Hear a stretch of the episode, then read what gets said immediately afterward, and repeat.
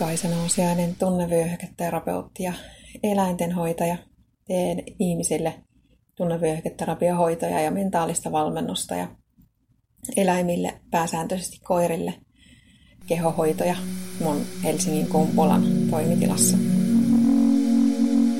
Eilen puhuin siitä, kuinka tunteiden aiheuttama tuska voi ilmetä fyysisenä kipuna. Ja luin eteenpäin aiheesta tutkimuksia lääketieteellisestä näkökulmasta. Täällä on tällaisia käsitteitä kuin mieli, keho, kahtia jakautuminen ja somatisaatio.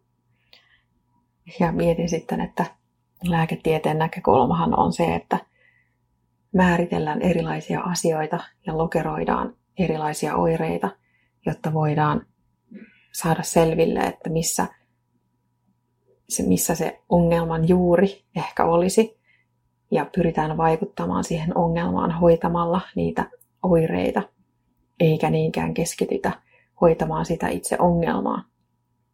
Ja lääketieteen lähestymistapa on just se, että palastellaan asioita, niin kuin hyvä esimerkki on just tämä kehon ja mielen erottaminen kahdeksi eri asiaksi, vaikka nehän on linkittyneet toisiinsa. Mutta lääketieteen näkökulmasta toista on helpompi hoitaa ilman toista kuin niin, että hoidettaisiin niitä molempia yhdessä.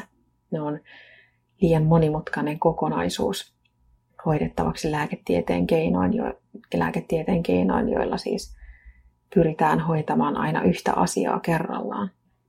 Mun mielestä on tosi hienoa, että lääketieteessä on tutkittu tällaisiakin asioita ja saatu tuloksia myös.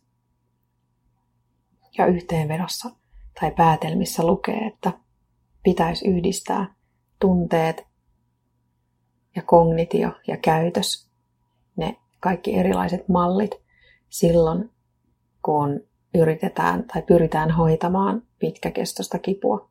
Eli pitäisi huomioida myös sen mielen ja käytöksen ja kehon lisäksi se tunnepuoli ihmisestä, jotta pystyttäisiin vaikuttamaan mahdollisimman paljon siihen niiden kipujen syyhyn.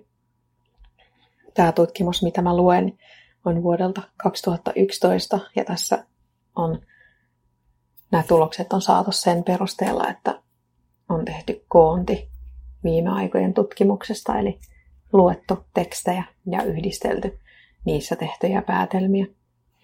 En tiedä, oletko joskus lääkärillä käydessä niin kuullut lääkäriltä, että hoidetaan nyt yksi asia kerrallaan, että selitä se, mikä on se sun ongelma, minkä takia sä tulit tänne ja unohdetaan noin muut.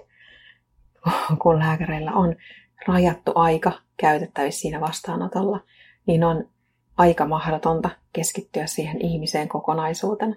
On helpompaa pyrkiä hoitamaan sitä yhtä juttua kerrallaan, sitä yhtä lokeroa sieltä, vaikka pitäisi keskittyä hoitamaan sitä kokonaisuutta. Ja lääkäriltähän vaaditaan tosi laajaa osaamista, varsinkin yleislääkäriltä. Pitäisi tietää vähän kaikesta, edes jotain.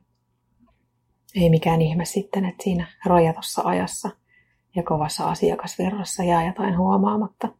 Ja sen takia juuri olisikin tärkeää, että ihminen itse kiinnittää huomiota siihen, että mikä niiden omien oireiden taustalla voisi olla.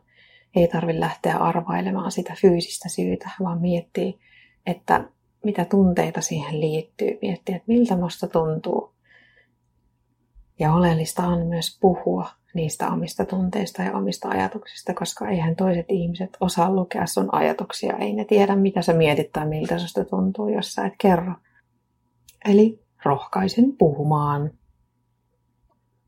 Kiitos kun kuuntelit. Toivottavasti sait tästä oivalluksia. Käy myös lukemassa lisää tunteisiin liittyvistä asioista mun kotisivuilta mirakora.fi.